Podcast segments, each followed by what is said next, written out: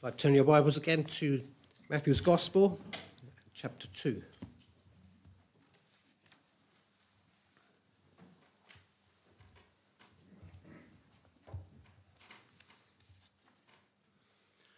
On Christmas morning, we were considering the, uh, the claims that Matthew presents to his audience of the rightful kingship of the Lord Jesus Christ. We considered briefly that wonderful genealogy there that uh, Matthew presents to us, and also that very simple verse in verse 16 Jacob begat Joseph, the husband of Mary, of whom was born Jesus, who is called Christ. And just in that simple statement, we have the heart of the gospel that the one who was born, Jesus, was born and conceived of the Holy Spirit. In itself, a wonder, isn't it?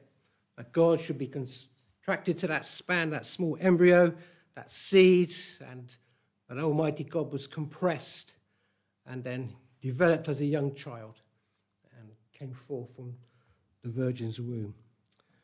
And through that simple statement, we see there that the Lord Jesus is the God man. And I suggested to you that if this was a fabrication, that Matthew would embellish that, that simple statement. And Jacob begat Joseph, the husband of Mary, of whom was born Jesus, who was called the Christ. He would have embellished it, um, made much of that story, that narrative, but a simple statement born the Christ. And Matthew's intention of this gospel is, is to reinforce the truth that Jesus is the rightful heir to the kingship of Israel. He is the one who is born King of Kings and Lord of Lords. And Matthew continues in chapter 2 that thrust to stress this truth that Jesus is the true Messiah. Jesus Christ has the right to reign. He is the true King.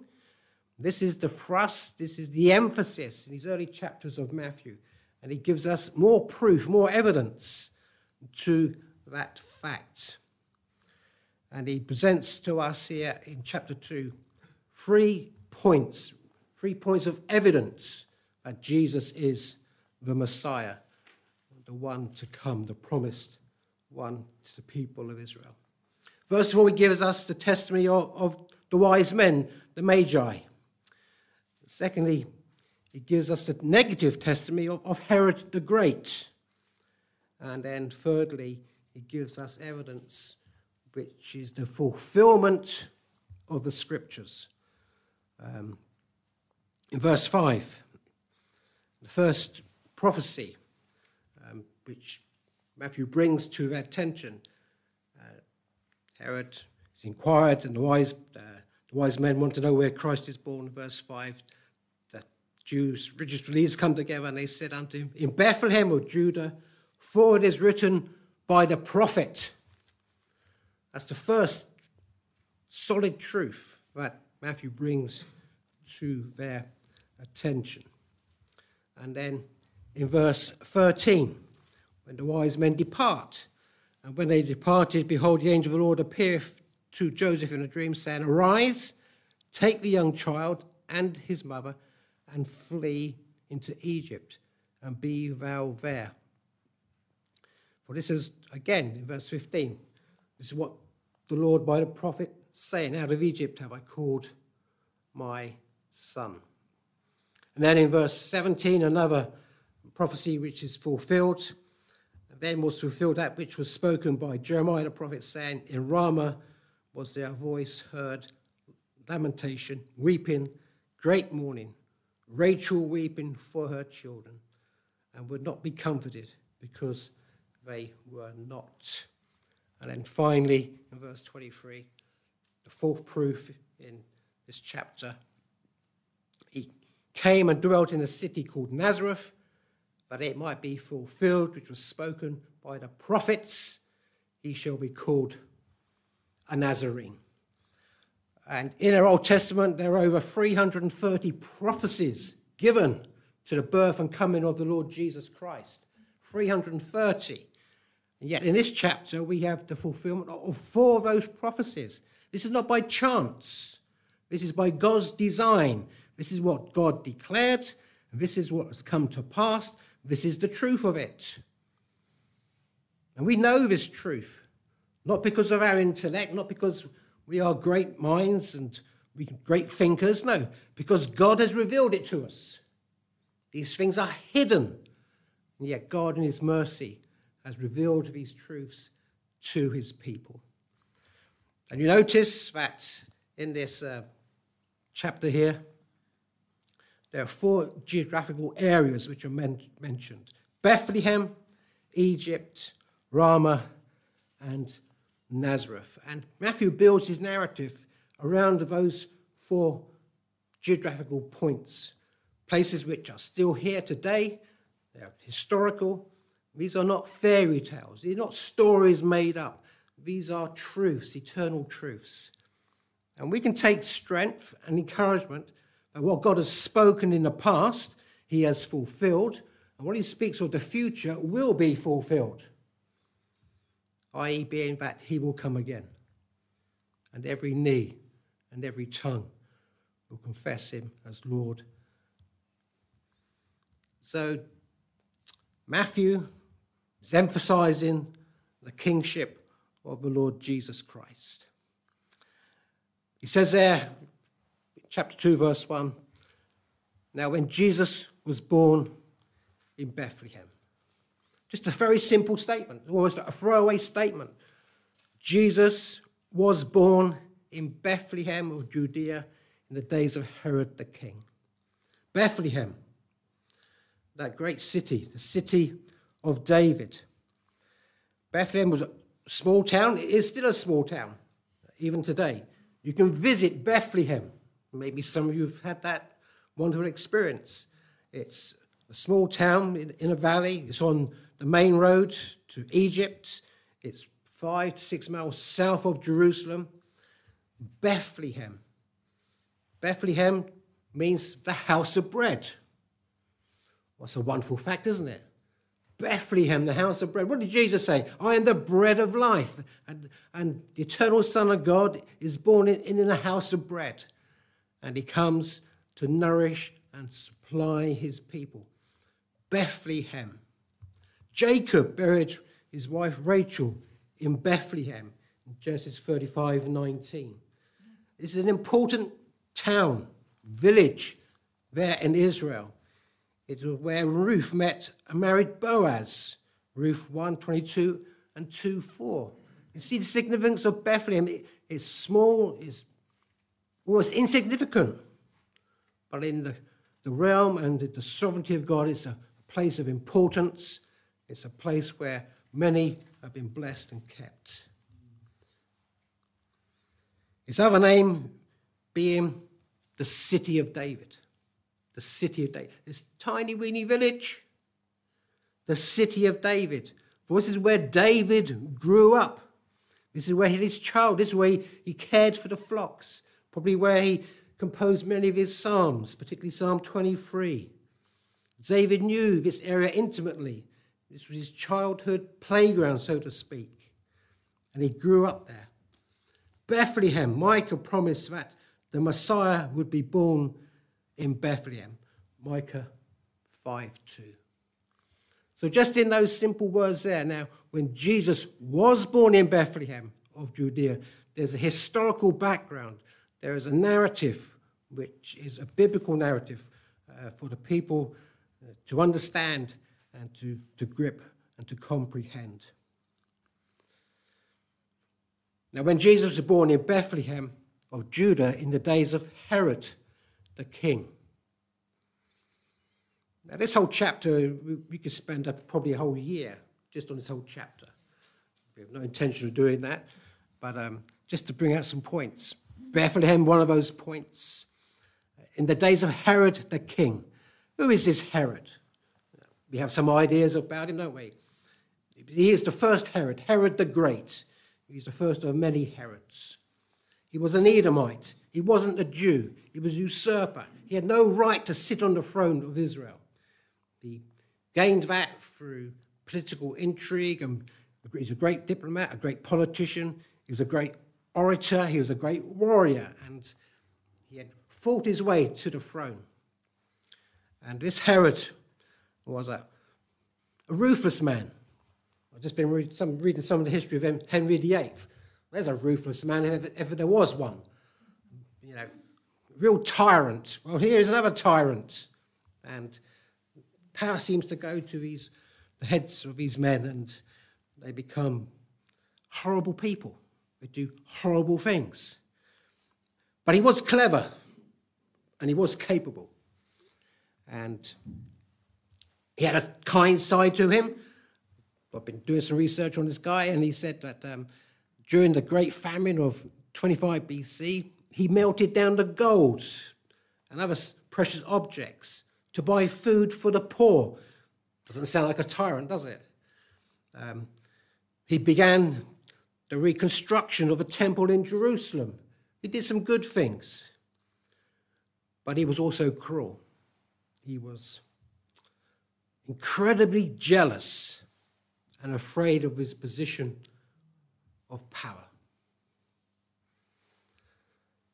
Now, when Jesus was born in Bethlehem of Judea in the days of Herod the king, behold, there came wise men from the east to Jerusalem, saying, Where is he that is born king of the Jews? And you've got to understand this man's mentality. He knew he was a usurper. He knew he had no right to be on the throne. When he hears those words, we have come to worship he that is born king of the Jews. He just went into a rage and into a fury. How bad was this man? How jealous was he of his position? I'll give you some instances. He had the high priest, the brother of his wife, drowned. And he put on a great funeral procession and he wept crocodile tears. He was married to Mariana, and he had her killed. And he had her mother killed. He had two of his sons killed. One of the greatest evidence that we see of this man's of insanity is that when he knew he was about to die, he had all the nobles arrested in Jerusalem. And upon his death, he ordered them to be killed because he knew he was so unpopular, no one would mourn for him. They would be mourning in Jerusalem over the death of all these noble families. It's the sort of character Herod the Great was. And with no greater evidence of that truth, but we read there of those who wept in verse 17. Then was fulfilled that which was spoken by Jeremiah the prophet, saying, In Ramah was there a voice heard, lamenting and weeping, and great mourning, Rachel weeping for her children, and would not be comforted because they are not. This is the Herod who destroyed all the children under the age of two after he ascertained from the wise men the birth. He was a tyrant, he was ruthless. And we see here um, two views, don't we, of the reaction to the Lord Jesus Christ. We see the view of Herod, who is jealous, who seems to be insane, who destroys the children. And we see the attitude of the wise men, saying, verse 2 Where is he that is born king of the Jews? For we have seen his star in the east and are come to worship him. This is what Christ does to men and to women, to boys and girls. You either hate him, you're against him, or you love him and you are for him. There's nothing in between. I'm sorry, it's black and white. That extreme. And the wise men, they come with expressed reason to worship him. Who are these wise men? Well, we know that they are from the east. They're probably from Assyria, that region in the east. They are the Magi. We get our word magic from the Magi. They were wise men. They were men who were kingmakers in their own country. They were men who had studied. They were wise in the arts of philosophy, of astrology, and of the planets and their movements. And they were wise. How many were there? We don't know. In nativity plays, we see three wise men. We don't know they were three wise men. They're probably more. Uh, they, they, were wealthy men. They come with gold, frankincense, and myrrh, precious uh, objects of, of, worship and of worth. Uh, they probably come with a, with a band for protection. And you can wonder why that. You cannot but wonder why, why Herod was fearful. And their report. Where is he that is born King of the Jews? They come, they've seen his star. Many ideas and thoughts about what that star was. Was it a comet or some planets in alignment? I suggest to you that this star was the Shekinah glory. This star appeared to these men in the east and God gave them a revelation of a great event. They knew the times and the seasons, they knew the scriptures. They had dealings in the past with Daniel there in their own land. And they were looking, and God pointed out to them through this star, Shekinah glory, that this one is to be born. And they set off for Jerusalem of this place to seek for a king. And they seek diligently. Now, that word there means that they didn't just ask a question, they asked questions of many people, as you would. Where is the king born? And they, to their surprise, we have no idea what you're talking about. We have no idea. And they asked more questions. Where is the king that has been born? And can you imagine their amazement? These people don't know their king is born. And we live in a, a day and an age where we don't know that the King has come. We don't know, but he has been born. I was watching a program guided tour of Jerusalem um, the other evening. And there at the Wailing Wall, they're, they're, they're looking for the Messiah. They're looking for the one promised. He has come. And they're blinded to the truth that he has come. And his name is Jesus. So they make inquiries. And Herod is perplexed, he's troubled by this news. He inquires of uh, the Sanhedrin, and those in authority there who know of these things. So it gives you an idea that Herod's not a Jew. He's not interested in the Jewish culture or Jewish religion.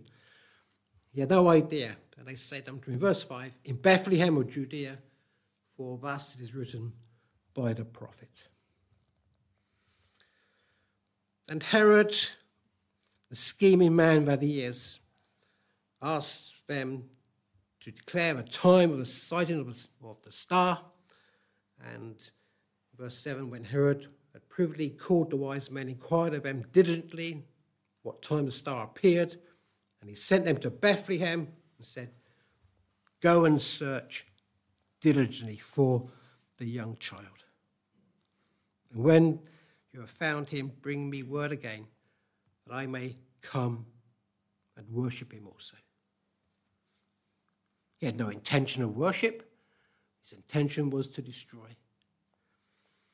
This has been the case all through church history. It was the case with Moses, found there in the bulrushes. Uh, Pharaoh wanted to destroy. The devil has always sought to destroy the seed of the woman. And we see the same principle being worked out here in the birth of the Lord Jesus. That I may come and worship him. Go and search diligently. And that's a lesson for us to search diligently the Word of God, to leave no stone unturned, to ask God to reveal precious things from His Word. Go and search. It appears that the star didn't lead them all the way. They didn't follow the star to Bethlehem. When they come to the palace, They have the audience with Herod. Instructed, go and search diligently for the young child. And we need to have that spirit in our own hearts. These wise men, they made that search. They searched the scriptures. They asked the questions. They were instructed. Bethlehem. And in obedience to the word of God, they go to Bethlehem. And they go and they find the Christ child, verse 11. And when they were come into the house, they saw the young child with Mary, his mother, and fell down and worshipped him. They fell down and worshipped him. That's why we gather together in a place like this. We, we gather to worship him. We gather to bring our praise and worship because he is worthy. And the word worship there means to prostrate ourselves, to acknowledge his worth, his kingship, to acknowledge that he is King of kings and Lord of lords. And they fell down and, and they worshipped him.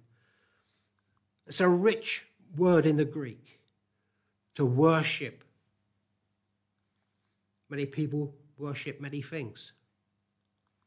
But by God's grace, we are here to worship the Christ, to glory in his work upon Calvary's cross, to glory in the salvation, to glory in our sins forgiven. Does that stir our hearts and our minds to worship? If it doesn't, there's something wrong with our hearts. We need to examine ourselves.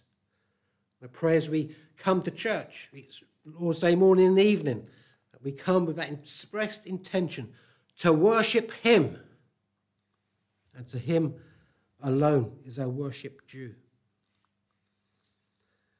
And they opened their treasures and presented them gifts of gold and frankincense and myrrh. And being warned in a dream that they should not return to Herod, they departed into their own country another way. Again, we see these wise men, they're so obedient. It's the same with Joseph. The Lord speaks to him a dream take Mary for your wife. He does so. Again, he's instructed to take the child to, to Egypt. He does so. He, he doesn't quibble, he doesn't question. We see obedience with the wise men also. They're instructed and they are warned and they go another way. They are led by the Word of God, by the Spirit of God. They had that, that blessed revelation of the Shekinah glory as it led them to, to the house where Jesus was. It's there that they worship him. Remember the Shekinah glory there in the desert? For the Egyptians, night was day and night was they children of Israel had light, the Egyptians had darkness. The Shekinah glory led them through the desert as a pillar of fire, as a, as a cloud during the daytime. It led them, it guided them. This is what I believe is this star. It's God's revelation, a special revelation of Almighty God. And when, verse 13, they departed, behold, the angel of the Lord appeareth to Joseph in a dream, saying, Arise, take the child and his mother, and flee into Egypt, and be there until I bring thee word. For Herod will seek the young child to destroy him. Again, obedience. This is what God requires of us. This is the requirement God requires of all true believers, all true disciples obedience. Does that word mark you out as a Christian? That you're obedient to the word of God. These wise men showed that obedience. Joseph showed the obedience. You look in the Psalms, but particularly uh, look at Psalm 119 tonight. We see their obedience, David's obedience, his continual obedience. Lord, teach me that I may walk in your ways. I may be obedient. It's what God requires of us. At the end of a year, has your life been summed up as a life of obedience to the scriptures? Or are you are you one of those who comes and goes? Who shows no commitment, who shows no steadfastness, no holding firm to the truths of God's word. God requires obedience. And that's a thing in this day and generation, and alas, also in the church, we're not willing to take up. We see nothing but disobedience. You speak to teachers in their schools. My daughter was telling us just recently that got one child in a class, and their parents said, "We never say no. We never say no to our child." Where's the obedience? Obedience to those in authority, to law, to teachers, to many other institutions in our land. There's this lack of obedience, this lack of respect. Yet the scriptures demand of us obedience. And they were there until Herod died, and they were called back. They were called back. Verse 22 But when he heard that Archelaus did reign in Judah in the room of his father Herod, he was afraid to go thither. Notwithstanding being warned of God in a dream, he turned aside into the parts of Galilee.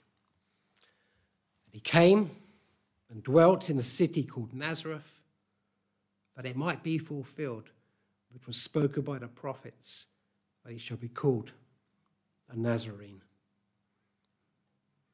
A Nazarene. Do you remember that time where Philip is under that fig tree? And his friend says to him, I have found the Christ. I've found the Christ. He's in Nazareth. And Philip says, Can any good thing come from Nazareth? Despised old Nazareth. And he shall be called a Nazarene. And yes, a good thing did come from Nazareth.